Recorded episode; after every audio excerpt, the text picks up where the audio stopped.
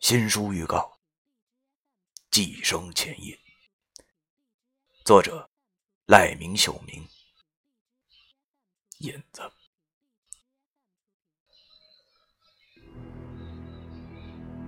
眼前的景色全部消失了，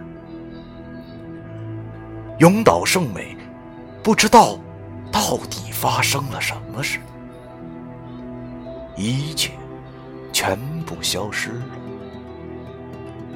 就在一瞬间以前，透过汽车的挡风玻璃，还可以看见与往常没有什么两样的街景，还有这条已经走过上百回的马路。这是一条稍稍向右拐的缓坡。发生这一切的时候，盛美看到拐弯处的信号灯变成了黄色。盛美眨了眨眼睛，却依然无法收回视线。他用力闭上眼，然后又再一次睁开，还是什么都看不见。刚才还在前方行驶着的白色轿车，在公共汽车站停着的巴士的尾灯，匆匆赶路的一群女高中学生，这一切都消失的无影。慌张地收回视线，想确认一下自己手里的方向盘，但他马上就呆住了。方向盘不见了，甚至连自己的双手也不知去向了。本该被安全带固定着的上半身，理应踩在油门上的右脚，都已经不在他们该在的地方了。眼前只是一片漆黑。不知道延伸到何处的黑暗，盛美觉得周围好像有波浪在缓缓起伏，而自己正赤身裸体的悬浮在这温热而粘稠的液体中，衣服也不知道在什么时候消失不见了。是那个梦。盛美忽然意识到这一点，每年的平安夜都会做那个同样的梦。没有开始，也没有结束，在黑暗的世界里，只能感觉到自己的蠕动。就是这样一个奇妙的梦，直到现在都从未间断过。盛美忽然明白，他现在进入了那个梦境。但令他迷惑的是，这个梦为什么会发生在此时此地？这个梦境的出现。就像是星体的运行一般，很有规律，绝对不会在平安夜以外的时间出现。而且，到目前为止，他还从来没有在清醒的时候闯入梦境的情况发生。盛美发现自己的身体发生了巨大的变化，手和脚都已经没了知觉，或者更准确的说。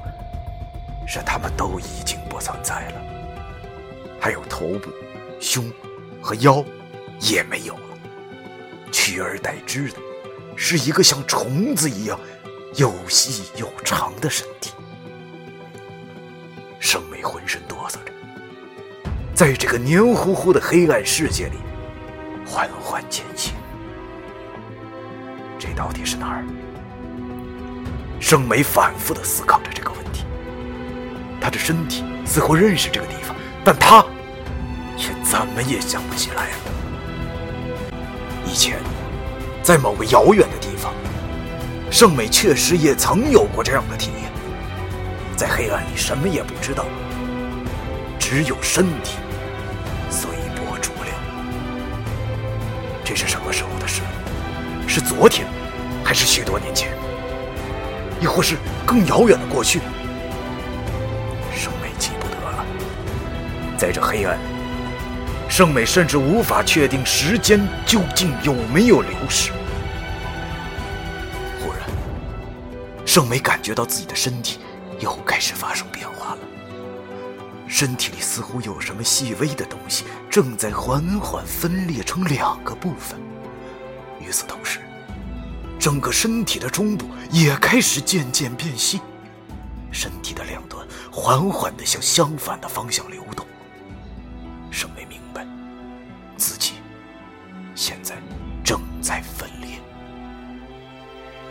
感觉到时间在平静的、非常缓慢的向前流逝。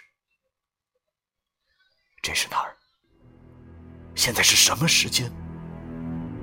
自己又是什么？这些细小的问题，盛梅已经不想再去思考。他就像这样，任自己悬浮在这黑暗的世界里。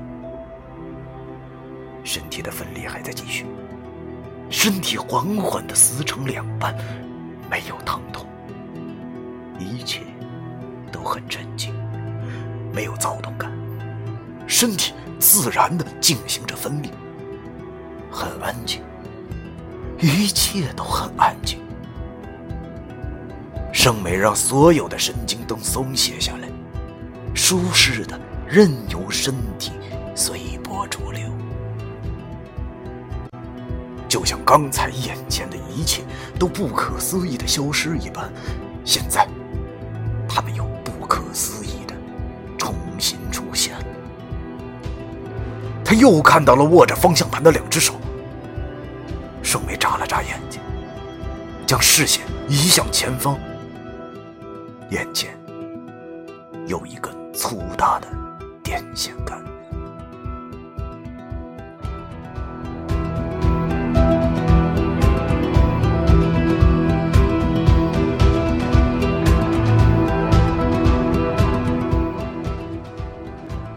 赖明秀明和他的寄生前夜。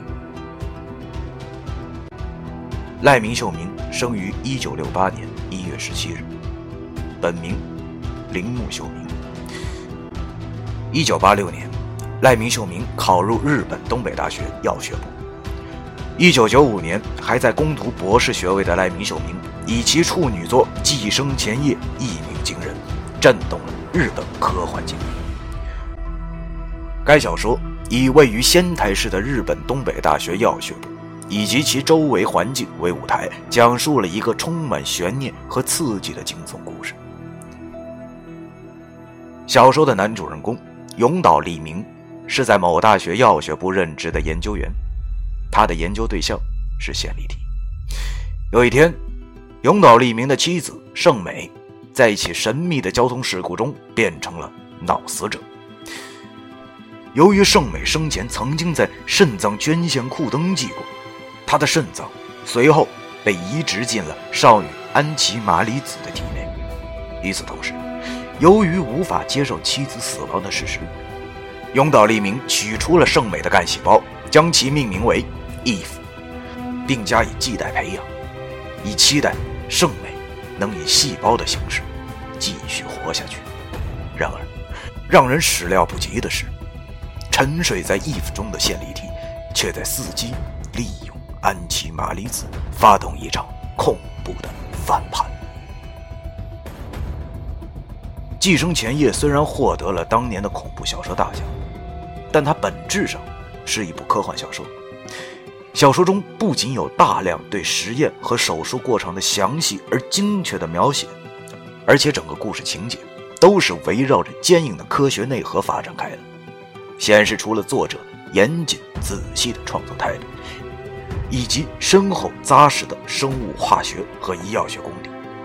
具体来说，《寄生前夜》的故事是建立在下面四个科学理论基础之上的：一、线粒体共生起源学说；二、分子进化中立学说；三、线粒体夏娃学说；四、自私的基因学说。《寄生前夜》出版后。获得了极高的评价和广泛的欢迎，发行量高达一百四十万册，打破了日本国内同类小说的销售记录。自一九九五年出道至今，赖明秀明共出版了十部长篇小说和短篇小说集，其创作数量和质量都保持在较高水平之上。目前，赖明秀明已经是日本科幻界最活跃、最具代表性的作家之一。好了，耳朵们，以上就是我们的新书预告。欢迎大家在本期节目的下方留下自己想说的话，或者是在社区里面发帖讨论。好了，废话不多说，我们不见不散。